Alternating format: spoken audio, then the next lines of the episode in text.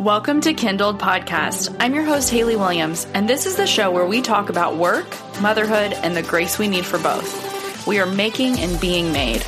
Come join us. Hello, and welcome to Kindled Podcast. I'm your host, Haley Williams, and this is episode 75. Today, I'm going to chat with an amazing woman, author, and speaker named Whitney Capps. Whitney and I are chatting today about the idea of exchanging our obsession with brokenness and a severe focus on self for true transformation that God tells us is ours in Christ. I really love Whitney's message and how she delivers it with grace and grit. Thank you so much to everyone that reached out to me on Instagram and asked her questions about my new course, Launch What You Love. I talked about it last week in depth at the beginning of the episode, and several of you joined into the course this week, and I'm really excited for you. If you don't know what I'm talking about, I have a course for female entrepreneurs. It's called Launch What You Love, and it basically gives you the strategy and the roadmap to building and launching and then growing your business. So whether that's a service business or a products business, or you're in network marketing, Launch What You Love is going to teach you what you need to know to be successful. Maybe you are like I used to be, and you are downloading every freebie, listening to every business podcast, and trying everything under the sun to no avail. You feel like you're spinning your wheels. You don't know what your brand message is every time someone asks you, or you don't know what your niche audience should be, or if you need a target market, you feel like you're missing something every time someone brings this up because you don't have one. You're concerned about whether your pricing is off or if you're even profitable. You want to get email marketing and a digital strategy in place and off the ground, but you have no clue where to begin in growing your email list, and you're not actually sure what a nurture campaign or an onboarding sequence is. You need a logo, a website to figure out your social media strategy and how to blog. I get it, you guys. I've been there, and all of this is covered in Launch What You Love. I will teach you all of it from A to Z, concept to launch to growth strategies, how to build a successful business. I have been doing this for almost a decade. I sold a business last summer for a 5-figure exit. I continue to operate my own business doing web design and graphic design, and now this podcast, and I'm really excited to be able to share what I have learned with other female entrepreneurs inside the course. We all start here, but you don't have to stay here. My course will guide you methodically and step by step to put everything in place so you have the best chance at success and profit. This is going to allow you to focus on what you actually love doing, running your business and serving your clients, rather than Googling and researching until you're blue in the face. Go check it out at haleywilliams.co/launch. Okay, now for my conversation with Whitney. Whitney, thanks for joining us today. Hey, I'm so excited to be with you. This is going to be really rad. It's fun to get to talk to another mom and kind of have some time where we just get to hang out. Yes, absolutely. So why don't you go ahead and introduce yourself to listeners for those of them that have not heard of you? Sure. So my name is Whitney, and my favorite roles are I'm wife to Chad and mom to 4 dudes. So I live in a house with all guys. So there's a ton of testosterone in my house. I joke that I think God looked down and was like, you know what, chick, you are enough estrogen for any one house. And so he needed 5 other guys to balance that out. But my husband, Chad, and I have been married for, it's now 18 years. And then we have 4 guys. Cooper is 13, and he'll be a freshman in high school next year, which is super bizarre. And then I have Dylan, who is a rising 7th grader, and then Ryder, who will be in the 5th grade, and Tate, who will be in the 2nd grade. So I am in that glorious kind of middle space of motherhood where, they're kind of learning self-sufficiency. Mm-hmm. My husband and I, it was just a couple of years ago, so it's pretty fresh. We got in the car and looked at each other, and he reached over and grabbed my arm, and I panicked, and he was like, holy cow. And I was like, what? Trying to figure out what we'd forgotten. And he was like, do you realize we got in the car and actually sat down and we didn't buckle anybody? And I was like, oh my gosh. Anyway. So beautiful. So that still feels really fresh, but it was a really fun milestone. And then, so I'm busy with them most of my time. And then in between there, like most moms, I squeeze in things like doing ministry with Proverbs 31 Ministries. And just this year, I released my first book and Bible study with the team at Lifeway and at B&H. And the book is called Sick of Me, and the Bible study is called We Over Me, Letters of Hope from Revelation. And so the last year has, I won't lie, it's kind of been a blur, but it's been so fun. That's amazing. Wow. So what does your work with Proverbs 31 Ministries look like? Sure. Well, I've been with them for the better part of 12 years. And Lisa Turkhurst and I were connected because I worked, before I stayed home with my boys, I worked at the corporate office of Chick-fil-A. And so I was working with them here in Atlanta at what we call the home office. And our senior vice president at the time connected Lisa and I at a conference. And she was kind enough to have breakfast with me. And she invited me to join the Proverbs 31 team. And at the time, I had one boy. I was pregnant with my second. And so started out really slow, as you can imagine, fitting in ministry, around kids and trying to keep them quiet and all those kinds of things. And I'm a speaker. And so I go out and speak to churches and women's groups and events on behalf of Proverbs 31 Ministries. And that has been a tremendous joy. So I get, my favorite thing is to go and teach the Bible. And so that's my favorite thing that I get to do. And then a couple of years ago, we launched the First Five app, which is the free mobile app that helps women spend 5 minutes in God's Word every single day. We want it to be the first 5 minutes of their day, not the only five, but the first five. And so I started writing for that app, and that kind of segued into writing for Lifeway and B&H. So cool. I actually have not heard of that app, so I'm going to have to check that out. Yeah, it's really handy. It's free. The great thing about it is it's designed to kind of help people like myself who tend to jump on our phone first thing in the morning and go right to email, social, whatever. And the app actually functions as an alarm clock. And so it when you open it up, it takes you right into a 5-minute teaching of scripture. And so your first 5 minutes really can be spent in God's word. It's just 5 minutes. But there's actually some physiological research on how our brains build new pathways in the morning. And what we think about first thing in the morning actually does something physiologically to our brain. And so one of Lisa's thoughts was, wouldn't it be great if we exchanged whispers with God before we got into the shouts of the world? And so it's kind of training our thought life to really be focused on the Lord throughout the rest of the day. And I think it's kind of ingenious, and it's been really awesome. That's really unique and a very cool invention, like let alone the fact that there is physiological, like you're saying, those pathways. Like I think just like any habit that we might have, for instance, one of mine that my listeners know is like, after I put my kids down, my brain goes to like, okay, what sugar can I have now? Like here, where's the treat? Where's my prize? 100%.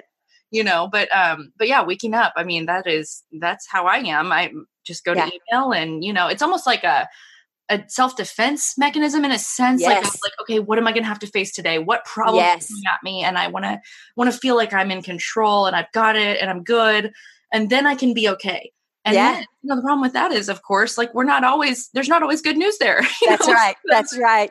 And it kind of feels like the rabbit hole, once you go down there, we think it's going to be just a quick check. But if you're anything like me, all of a sudden, 2 hours later, I'm like, holy cow, I did not want to start my morning this way. Yeah. And so anyway, it's first and the number 5. And like I said, it's free. I think we have over 2 million users now. So it's been been such a gift. That's awesome. It's really cool. So you already answered my second question, what work looks like for you. Yeah. And my third is, where are you seeing God's grace in your life right now? Well, one, let me just say, I'm super sympathetic to moms who are stay-at-home moms or work-at-home moms, because I did that. I worked part-time for Chick-fil-A. And so I didn't even ask you about that. That's really cool. I worked in what was called talent selection, which is their human resources department, but I was there full time for a number of years. And then when we had more kiddos, decided to come home and work part time from home. So the reason I tell you all of that is the grace that I'm living in right now is that all of my dudes are in school. And so I have time that when I was in the trenches of toddlerhood that I never thought I would get back. And so I'm in a place now in my life where I get to have luxurious Bible study time. And I get to really be uninterrupted and I can focus my brain. And that feels like a tremendous grace, because for years, when you have toddlers, you're literally fitting it in while they bang on the door or run their fingers under the under the door and that sort of thing. And so that feels like a tremendous grace for those who are in that phase where I was. It is coming. Don't walk in the shame or the guilt that you're having to give God. I remember feeling so badly that God was getting my leftovers, and I felt so much shame about that for so many years. And now as a mom on the other side, I wished I had given myself more grace in the moment to realize, you know, God can do a lot with a little. And those small moments of faithfulness, I don't think he's up in heaven crossing his arms going, how dare you give me the 2 minutes that you had in the bathroom while your kids were watching Mickey Mouse Clubhouse, you know? Yeah.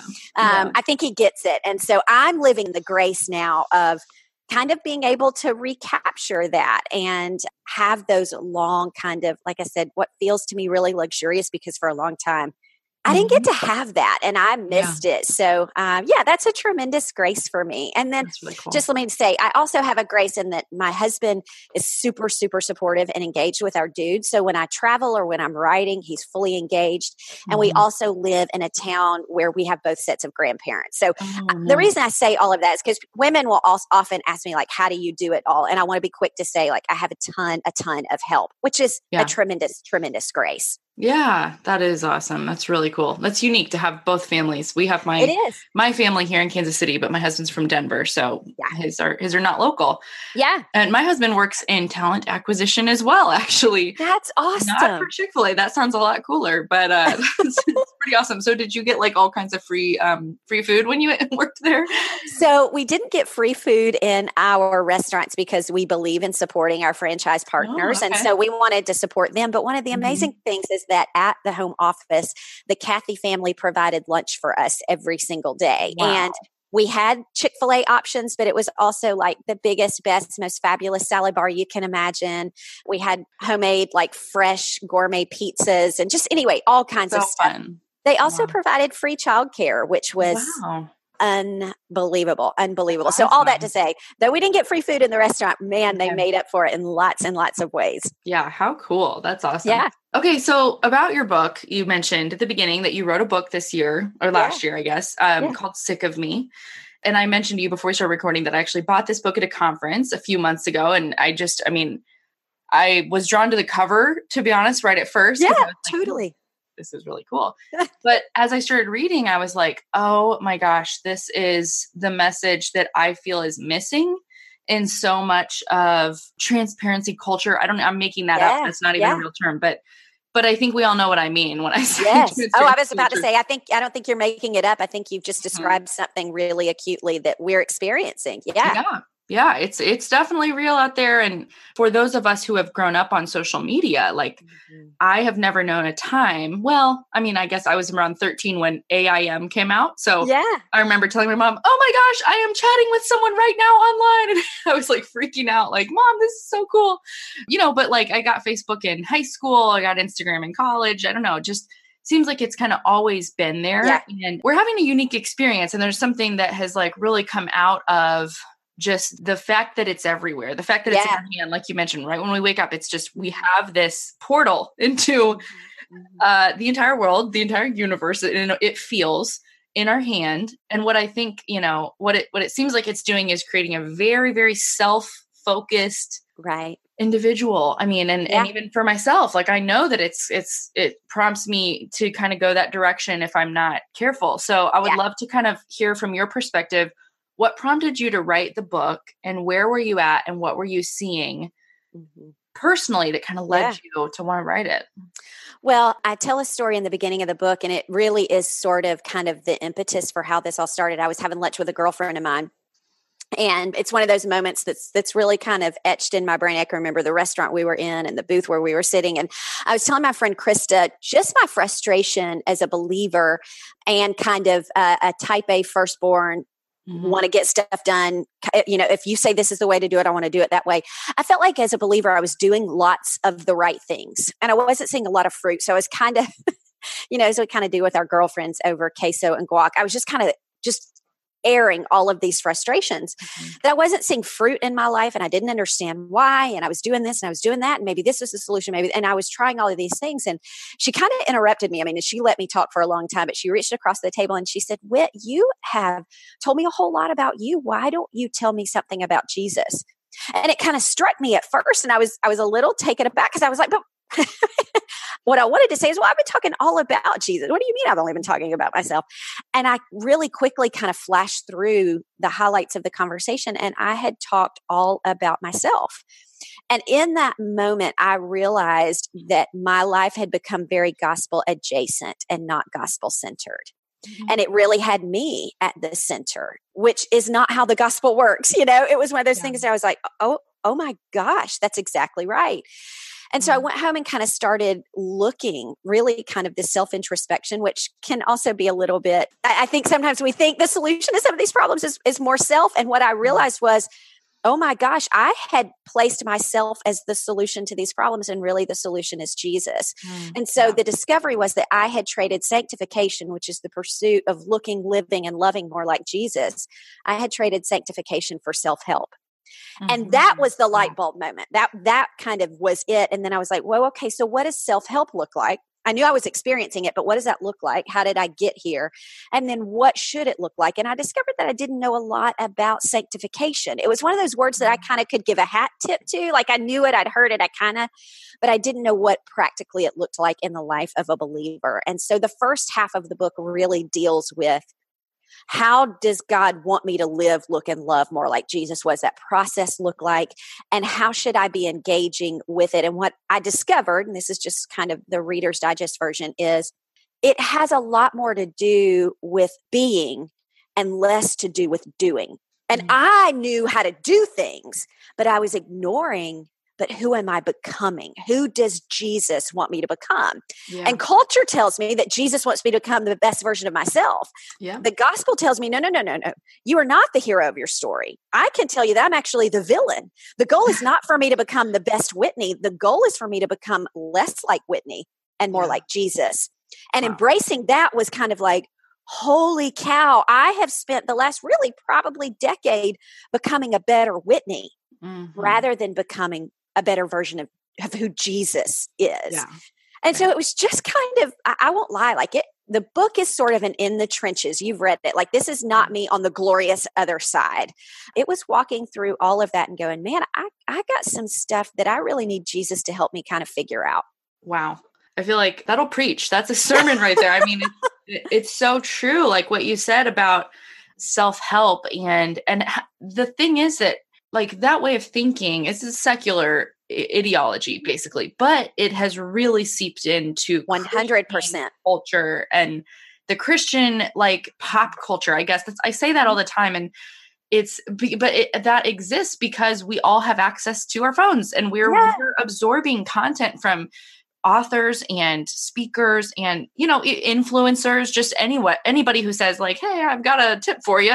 And it's always around like, become the best version of you. And it's so, honestly, to me, it is such a weighty burden. And it's like, I just feel like I'm getting shackled and shackled more with more weight and more weight. And now I have to pull all of that. And it's not it's not freedom. Yeah. But it is like, it is kind of marketed as freedom.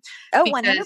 The people who are living that life, they're beautiful. They've got everything together. They're fit. They're working out all the time. You know, they're living this like idyllic life, like not to mention, of course, you know, they've got a full-time nanny and all those other things we don't know about.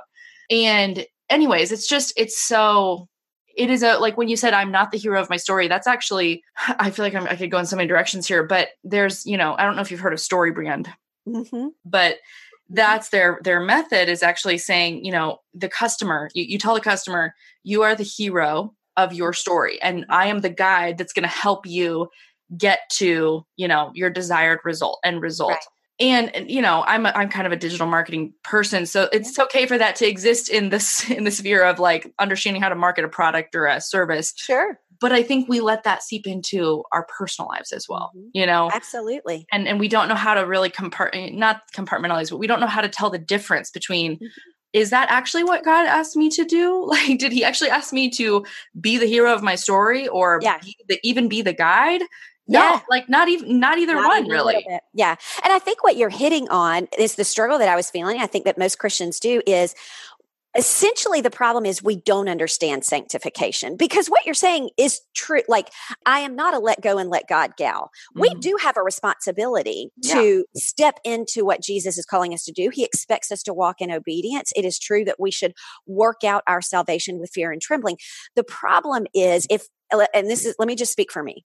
I am so sinful that unless I'm hyper vigilant, I am going to ratchet up my part, and I am going to try and seize control because that's easier. It shows faster kind of, I'm going to use the word fruit. That's not, but what we perceive as fruit. And that was the problem, was it was a smokescreen. I could make it look like things were happening. I could make it look like I was growing, but Jesus was not giving permission and freedom and authority to do internally so that it was actual fruit. I joked with a girlfriend of mine. I have this dish in my kitchen that's full of fake fruit. It's that waxy kind of fake stuff. And I was like, that's such a metaphor for my Christian life. Like, sadly, most people would walk in and look at me and be like, man, she's got a lot of fruit happening, but it's just the outside stuff. It's waxy, it's fake, it's not real. And it's because I didn't understand sanctification. I had leaned really far into my part of that. Man, I could do that. You give me a list. I'm a type A girl. I'll check it off. Yeah. But I was not letting the Holy Spirit do inside of me what he needed to do, wanted to do, to make me have the right motivations, the right heart, the right desires, the right, all of those things internally. And so I think what you're describing, the struggle that we feel is all for all of us is, gosh, I do want to be better. And the culture and even the church culture then comes in with a 10-step process. And to the church goal, we're like, oh, okay, sure, I'll do that. Thank you. A format. That's right. Yeah. And nobody in the church does this maliciously. So just let me, I am not bashing the church. Nobody's in there like curling their mustache going, oh, I'm going to make them self-sufficient. But it's just that we can kind of reduce this to a formula, to a to-do list. And I think the process of sanctification is the to-do list comes after the being. Who Jesus wants us to be. And I just, for me, I just missed that part of the equation. So it was kind of backing up and going, okay, Jesus, who do you want me to be? And a big part of that is, what do you want to crucify in me? Because that's the thing is, like, I want you to give me the behaviors. I want you to do, I want you to tell me externally, but that's easy to change. Actually crucifying the parts of my heart that are selfish, that are prideful, that want control, all of that, that's much harder. And so, it was sitting with that, and I won't lie, it was not pretty, nor was it fun, but it is necessary. And it is the call of the gospel. So it was just getting back to that and really making my life, as I said, not gospel adjacent, but gospel centered. Yeah. I just keep thinking too, as you're talking, what I think we get so caught up in, especially, you know, people like you and me who are those firstborn type A doers, you know, achievers, just, we love to get things done, and we're good at it. Like, I'm actually really good at it. Yeah. The problem is, like, we can get so caught up in the process that we forget that there's a person. Yes. Yeah. And that's a good word. I think that, you know, and that is what you're kind of getting at with sanctification.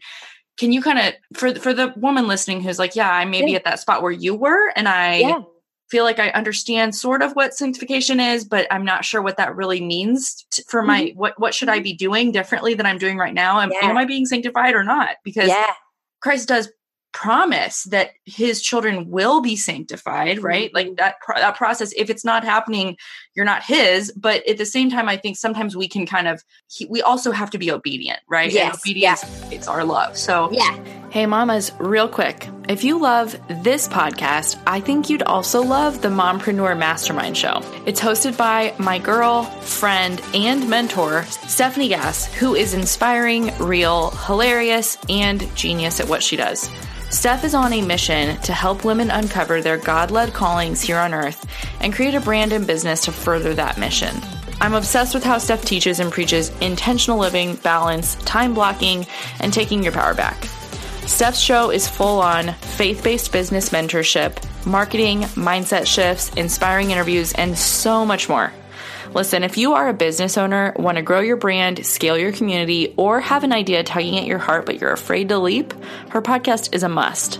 Head to bit.ly/themompreneur mastermind show or anywhere you listen to podcasts and subscribe now.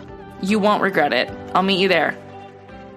Well, one of the things that I think is helpful is to diagnose kind of where you are. And I want to give you kind of that there are these three words that you hear kind of a lot in Christian circles. And we talk a lot about freedom and just, do you feel free? Listen, you are free in Christ and you should feel kind of this joy and freedom. And I don't even know how more to kind of unpack that. But for me, I had to look at my life and go, wait, okay, I'm not pursuing freedom. Because one, I think that's kind of a smoke screen in and of itself. And I'll get to that in just a minute. But I looked at my life and I would invite your listeners to do this. Am I experiencing fruit or am I experiencing frustration? Okay. That was it. And the reason I don't like to think about freedom is because we think freedom means easy. And we have bought the lie that if we're doing the Christian life right, if we've been liberated, if we've been free, then walking with Jesus should feel easy and light and free. Mm-hmm. And we go back to that passage where he says, take my yoke upon you, for my burden is easy and light. But we miss the part where he says, but what he puts on us is his yoke. Okay. Mm-hmm. And so we're still wearing a yoke. So it's still, I would argue for most of my Christian life, it's still hard. Oh, I mean, like sure. It's still really hard, but where I can figure out if I'm walking in sanctification is, am I experiencing fruit or frustration? Because fruit bearing is hard. If you read John 15, where he talks about pruning and the vine and the branches, we love the idea of abiding.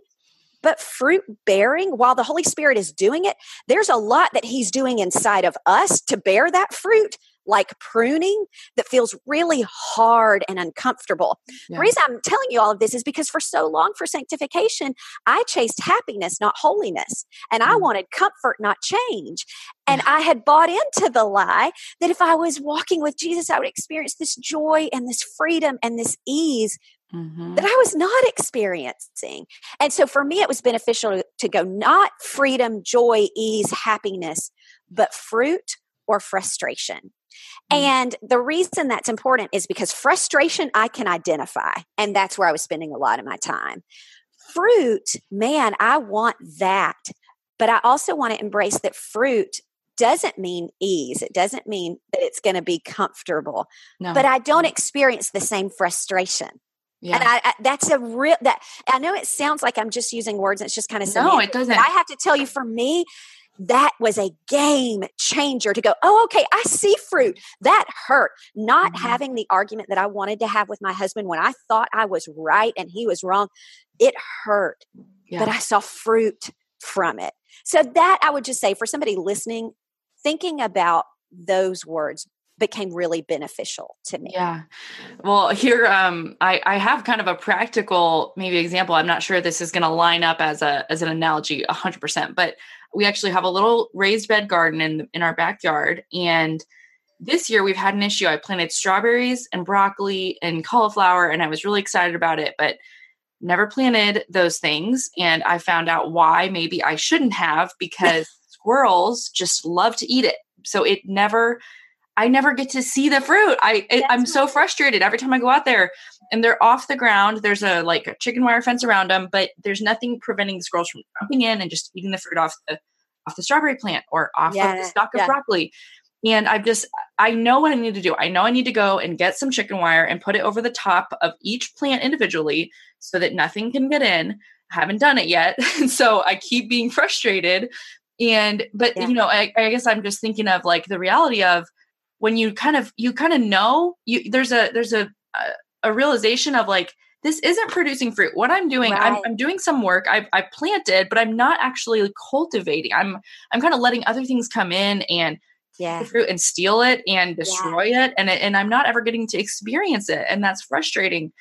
And there is something that I can do to help that. But what it also looks like is actually weeding around the plant and pulling things up and, you know, maybe applying something to get rid of a pest or something that looks like, you know, or like you said, even trimming the fruit off of the plant is actually removing some of that fruit from the plant. And that for the plant, that's probably a painful process. You know, like if we look at ourselves as the fruit bearers, it may look like we are being destroyed, but really what we're being is pruned and and able to bear more fruit. So absolutely, which you have to do with, I have some kale, and if you don't trim the leaves, it starts to flower and then it dies. And if you don't keep trimming the leaves and keep picking them off and taking them away, eating them, getting whatever, using them in smoothies, it's going to die faster. Yeah. And so you have to prune, you have to literally remove the leaves so that it looks kind of ugly. Oh man, we should park with that kale analogy for a little bit. How many of us are designed to be kale and we're growing flowers, which looks attractive to everybody else, but that's not the purpose that the kale was made for. But man, once it flowers, that's when you know it's about to die. So interesting. Actually. So interesting. Listen, let me just say, none of this is easy. And I want to be careful to say, we do not bear fruit. So I know you and I know that we agree. I can't bear fruit. That's the work of the Holy Spirit. Right. But it will cost me something for that fruit, which is just what you were describing. Like, you can't make the strawberries grow, but you can create the environment through what you know. I can put that yolk on. It's going to cost you something. That's right. Yeah. Here's what I discovered. The short version of the story is, I'm finally at a place in my life where I can say, honestly, I want holiness more than I want happiness. Yeah. Really, truly. And that is hard, but I genuinely believe it is the call of the gospel, and it is the place where my soul will find the most satisfaction. It will not be the easiest path. It will not look the prettiest, but I genuinely want to be holy more than I want to be happy. Now, that doesn't mean that I don't think we get happiness. It's not that, but again, it's the fruit, but it's the root of it's their roots that look different than that. I'm not chasing happiness. I'm chasing holiness. And so just living that out. Let me just say one of the practical, because I know that just sounds like, well, that sounds good, but how do you live that out? Let me give just one practical tip that I started using in my life that was a game changer. So y'all might could try and see if this is true of you. One of the things that when we talk about living in this digital age and having access to so many inputs and so much influence, we now want to see people who are really transparent and authentic and broken and all of those things. And it's kind of to reject this idea that everybody's perfect and plastic and filtered and all of that. It's a virtue. Being broken and authentic is for sure virtuous. But at least in my own life, and I don't know if this is true for you or your listeners, I let the pendulum swing too far, where I would come in with my small group and I would be like, y'all, I had the worst week. And I said I was going to read my Bible every day, and I just didn't. And I failed again. And I'm so discouraged and frustrated. And one of my girlfriends would jump in and be like, Whit, listen, don't walk in condemnation. There's grace here. We all have been there. We so understand that. There's grace for that. I wonder sometimes if the Holy Spirit was kind of listening in our circle and going, No, don't let her off the hook. I'm actually not okay with this sin, and don't make her feel better about her sin. She needs to do something about that. So what I found was, looking at sanctification, a big part of that is confession and conviction. And I had not been engaging in those parts of sanctification. And so what I discovered was that I was not someone who practiced confession often as a response to conviction. So we don't convict ourselves, but we should confess in agreement with what the conviction of the Holy Spirit says. Right. And I am the kind of girl who would say, Lord, I'm so sorry I failed you today. I want to look more like Jesus tomorrow. So just help me not fall into those same sin traps. Yeah. Well, general confession leads to general obedience. And so I wasn't making progress because I wasn't talking about the actual specific sins, which feels good. Nobody wants to come up with a list of the sins that we committed today. It stinks. Yeah. But let me tell you, friend, through studying sanctification, I thought, okay, I'm not confessing sins. I'm confessing sin. So I want to get in the habit of coming before the Lord, asking for the Holy Spirit's conviction, and then naming those sins specifically. So I've gotten in the practice at some point throughout my day, and it varies, but I will say, Lord, I realize that today I have been gossipy. I went to lunch with my girlfriend, and we sat there and we talked about somebody else in a way that I would not have said to her face. It was not honoring, and I want you to forgive me. More than that, I want you to convict me next time before that happens. So I have seen actual traction, because specific confession leads to specific obedience. Because the next time I went out with that girlfriend and our conversation started down that path, immediately the Holy Spirit brought that confession to mind. And so I have to say, for really the first time in a long time, because of the practice of specific confession, I am seeing specific obedience in that area. And it has been so powerful to name my sin, to agree with the Holy Spirit, and to actually do that work. And it's actually changed my community, because I should never confess to you first. Mm-hmm. Another human being should never be the first individual that we confess to. If I have not confessed to the Lord, if I show up and I confess to you, what I want is your affirmation, not your accountability. Mm-hmm. And it feels good. It feels cathartic. I feel better about myself, but I'm not more Christ-like when I leave. Right. And so it is forcing myself to do that work with the Holy Spirit. And again, this is not work that originates with me. Conviction is not, it doesn't originate with me, but it is that spiritual discipline of acknowledging my sin, keeping my sin ever before me. Yeah. So that the gospel and the cross are more real. My dependence on the Holy Spirit is more present and prevalent, and it is changing me. And so that's a practice, just practically. That's really good. That came out of this that I think has been really beneficial. Yeah. And that you just quoted that, I don't know the reference, but that was David talking about, I keep my sin ever before me. That's and right. We all know what David was guilty of. And did he go to his next door neighbor and go, oh bro, you know, really messed up again with this girl, you know? Yeah, that's exactly right. No, I mean, he was prostrate before God in conviction because he knew that he had sinned. That's right. And yet the Bible says that he was a man after God's own heart. And sometimes we actually studied David some in BSF this past study. Yeah. And I got like a little annoyed because I was like, I feel like I'm doing better than David. And I don't know if I would be called a woman after God's own heart. Yeah. And he was, you know what I mean? Yeah. Doing better in the sense of like following the rules, not, you know, having affairs, like not doing all the things that he did, having people killed, all of that stuff. And it just kind of showed me my own heart, like what I look to make me right, or what I kind of default, what is my default thing that means I'm good, I'm okay, I'm kind of above the board, or I'm above the line. And it's things that I don't, you know, rule following, the waxy plastic fruit, you know, all of those things. I don't think that is the point. And God did do some conviction in my heart through that study of just like, I want the repentant heart more than I want the, you know, the manufacturing of your plastic fruit. Like, that's right. I know you can do the plastic fruit really well, but I'm not super interested in that, you know? That's right.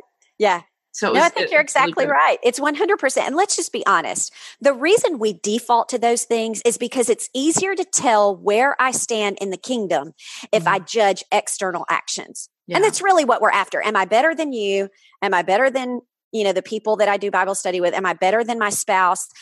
It's easier to judge by those external actions. And let me say, listen, the fruit matters. So I don't want to discount that. But again, I think what he's looking at is our heart and the condition in which that fruit is produced. And so that's hard work because I don't get to see it. I have to, what I think is I have to rely on the Holy Spirit. So I have to have an intimacy with the Holy Spirit that is fueling and fanning my spiritual walk more than leaning on the external things that I control and that I can manipulate. It forces me to actually abide. It forces me to actually sit with the Holy Spirit and say, what do you want to do inside of me?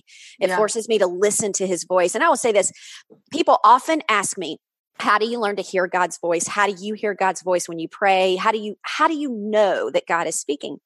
I tell people this same thing every time is, ask God to convict you of sin. It's a prayer that he always answers, always. And what you hear, that's his voice. Yeah. And so it is learning to hear the Holy Spirit speak those words of conviction. And then he will also simultaneously speak those words of grace. Yeah. And so it's training our ear to hear that. But if you ask him to convict you of sin, that's not something we do in our own flesh. So it's wonderful because what I hear, I can say is the Holy Spirit. And so I know that's him. That's how he's speaking to me. And it's learning to hear that. Yeah, that's really good. It's a harder prayer to pray, but so not fun. So not fun. Right. It's not our go-to, but yeah. One of the things that I wanted to ask you about kind of plays into this. In the book, you say that our external relationships are actually a reflection of our internal relationship with Jesus. Mm-hmm. And so we're kind of talking about this, like almost that there will be internal fruit before before the branches start bearing the visible external fruit. And a lot of times we're going the other way. We're going like, if I create the apple, then I will become an apple tree. It's like, no, it doesn't go that way. But can you kind of unpack that? Like, sure, our external relationships how am I mean, it just makes me wonder, like, okay, like, how do can I look at my external relationships and go, yeah, clearly here's where I'm struggling in my internal relationship with Jesus? Or is it more of like an inside out thing? I think, let me just say, I think what was helpful for me is looking at, when we go back to that fruit or frustration, I think our external relationships kind of are good indicators of what our relationship with Jesus looks like, because I can tell you in this season, I found a lot of frustration. I'll just use my relationship with my husband, for example. I love my husband. I would die for that man. I know that God purposed for us to be together, but right. We have a we are both firstborns. We are both stubborn. Yeah. We both like to be in control. And so marriage is very sanctifying for us. And let me just say, love and adore him, but like, we have to love each other, love Jesus really well to love each other well. Mm-hmm. Well, I can tell you that when I'm experiencing frustration in my relationship with Chad, it's usually an indication that I am living in a place of frustration spiritually. Yeah. Because there's something, I realize that our arguments, the things that I'm mad about, the things that I stew over are because I'm trying to manipulate him, or I'm trying to control him, or I'm being selfish, or I'm being demanding. Mm-hmm. And those are me trying to manipulate and control rather than just resting in the sweetness of our relationship and who Jesus is creating him to be, how he's being sanctified. And I find that when I am internally being sanctified, I don't know what it is. And it's just the sweetness of the Holy Spirit. When Jesus is working inside of me, I don't feel this need to manipulate him. Mm-hmm. When he hurts my feelings, I don't feel the need to point it out and prove to him how selfish he was. When we get in an argument, I don't feel this need to be right. And so they really are so much more connected than I wanted to admit. I think there's something really powerful. You know, when the teachers of the law asked Jesus, what is the greatest commandment? He said, love the Lord God with all of your heart, soul, and mind. And the second is like it, love your neighbor as yourself. It's interesting to me that he didn't say, and the second is like it, love your neighbor the way you love God. He just said to love God with your heart, soul, and mind. Why would you not love your neighbor the way you love God? Well, he knew, who do you love more than God? Me. And so he wants us to love our neighbor the way we love ourselves, because really the person we love most is ourselves. And so it's a reminder that there's the constant call to crucify, to crucify, to crucify over and over and over again. And when the Holy Spirit is doing that internally, then all of a sudden it manifests itself externally. And so I'll find that our kids are a great example. I don't feel this need to control my kids' behavior and be as short-tempered and irritable when I can sit back and say, I'm the mom and I'm going to set rules in place, but I can do that knowing that the Lord is also working in your heart. And I don't need to control your behavior because I care what other people think. I need to help discipline you because I care about your heart. I had a really good friend of mine ask me one time, she was like, are you disciplining your kids more because you care about their heart or because you care what people think? Yeah. And I was like, oh, I mean, like, that's hard for me because I realize that sometimes I'm much more short-tempered and irritable and whatever when we're out in public.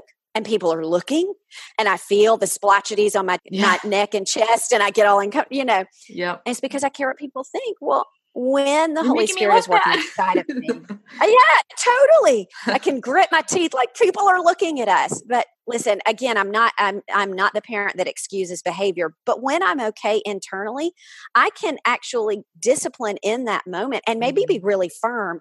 But there's a different reason. It is not because of their appearance or expectation or opinion of me. It's because I care about his heart. Right. And so those two are so closely connected. So again, when I'm looking for frustration or fruit, if I find that in my relationships as well, I'm like, yeah, there's something going on spiritually with me. Yeah, absolutely. That's really helpful.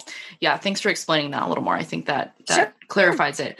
One other thing, you know, kind of as we're wrapping up, I want to ask you a little more about, we started off talking about self-help and just how those messages are seeping into, you know, our phones, our eyes, our hands through social media. A lot of times I hate to make it all about social media. I'm not trying to like always come back to that. But it's just how we as moms stuck at home a lot of times are consuming. It just is. Yeah. I mean, the reality that we're not always out in the workplace. Some of us are, or, you know, I'm working from home. So, but those messages that are really kind of tempting me are not coming from my clients or the workplace as much as they are from the people I'm following and trusting kind of with my mind. You talk about something called the transparency trap. And I would love for you to kind of like give us, you know, if you want to give like the high level version, people need to read your book for sure. But talking about that, and it was refreshing to read because there is this, you talked about it earlier, a glorification of broken.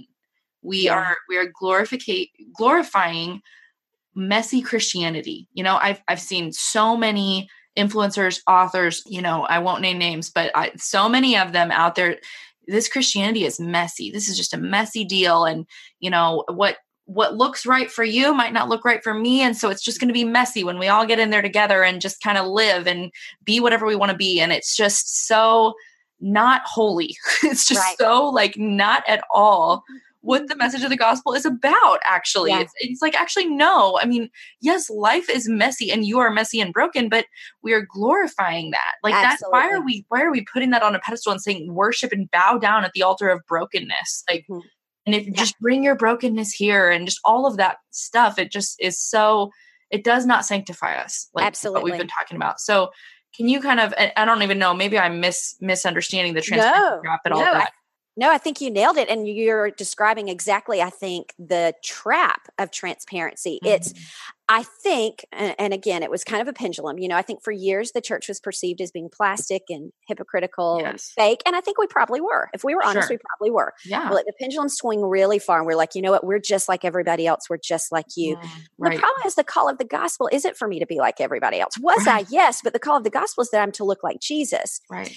And I think because we have not been people who chased and pursued holiness, we become really afraid of letting people look at our life for evidence of the gospel. Mm-hmm. And so if I elevate my brokenness and if I embrace that, we've said it's because we want other people to feel better and more comfortable. No. The reality is we've done it because I want to feel more comfortable. Yes. Yeah. Because I don't want to be okay where I am. And I don't want you to judge me for that. And so it's peeling back the layers. I don't want to have that reputation of being the judgy Christian. So no, like guys, just look at how broken I am. I'm broken too. And there's an element there of like, you know, yes, being real that, actually I am sinful. I'm not claiming to be perfect. I'm not claiming to be better than you, but I have a better hope. You know, that's what I'm claiming. I have a better hope than just remaining broken. And that's the part of the transparency trap. Somebody asked me if I had one hope for the book, what would it look like? And this is it. Mm. I would love for us to be a generation of women who believed the best about one another. Because here's the thing. I think we think that if I show up to Bible study and say, you guys, I actually read my Bible this week and I got a lot out of it. And here's what I learned. Mm-hmm. And it's changing me. I think we think that women are going to be like, oh my gosh, she's so full of herself. I can't believe she said that. I actually don't think women would do that. I think that's a lie that the devil has fed us. And so one, it's believing the best about my friends, that I can trust my girlfriends. If I showed up and was like, you guys, because of what Jesus is doing inside of me, Chad and I have been in a really great place. We're not perfect. But I'm seeing how the gospel is working and Jesus is changing me. Mm-hmm. What my prayer is for this book is that we would become a generation of women who would say, like, I don't know if you, I'm going to get back to that in a minute. Have you ever read parts of the Apostle Paul and you're like, sometimes he sounds kind of full of himself, like, because he'll be like, look at my life. Look, you question my authority. Look at my life. Well, if you read the whole context, what Paul is always saying is, look at Jesus. You want to know if this thing is legit? Look at my life. Look at what the gospel is doing. Yeah. He is always pointing it back to Jesus. I would love for us to be a generation of women who will say, I am not perfect. If you start to put me on a pedestal, come have lunch with me. I'll give you 37 areas where Jesus still is working on me, but I am better than I was. Yeah. Because the gospel works. And I think that's what we're missing. We wonder why the church is not experiencing growth and revival. It's because none of us are standing in our churches and our Bible studies in groups and going, you guys, the gospel works. Like that call to holiness, it's hard, but it's actually changing me for the better. I am not perfect, but I am better than I was. And so I'd love for us to exchange the message of brokenness for a message of becoming better. Not perfect. Goodness, I'm not perfect. I can give you a long list. I write it down regularly of confessions that I have to make. But as a woman who's been walking with Jesus now a long time, I would love to be able to say to a woman who's a little bit further behind me, I'm better than I was. Right. And I think the key there is, like you said earlier, not a better version of Whitney, not a better version of Haley, but better in light of who Jesus is. Like I look more like him. Yeah. Yeah. That is what makes us, I think, feel braggy or self-inflated, is when we're like, I'm just so much better than I was last year. You know, like we know people are going to be like, oh my gosh, you know, no, you're not, you know, and, but that's not what we have to, that shouldn't be what we're saying. We shouldn't be saying I'm a better version of myself, but it's that misunderstanding there of what are we actually becoming? Absolutely. I'm a better, there's more of Jesus in me than there was this time last month or this time last year. Mm-hmm. And I would love for women to start telling one another that, just that, like the gospel, you guys, the gospel works. Don't give up on it. Don't stay stuck. Don't believe the lie of self-help, because it's a self-defeating prophecy. But the gospel, on the other hand, the actual gospel, it works. And man, it's, I won't lie, it's hard, but it's so worth it. Yeah. Wow. So good. I could probably talk to you all day about this, but I thank you so much for sharing and just encouraging the listeners. I think this is a needed word right now. And you do it with such grace and integrity. So thank you. Thank you, man. I've loved being with you. Thanks for I love getting to talk about the hard stuff. I love when, you know, it's messy. Like, I think there is some truth in that, but the gospel is so much hope in that, you know? Yeah, and so thanks for talking about the hard stuff. Yeah, that's what I'm here for. I'm here for it. Thank you.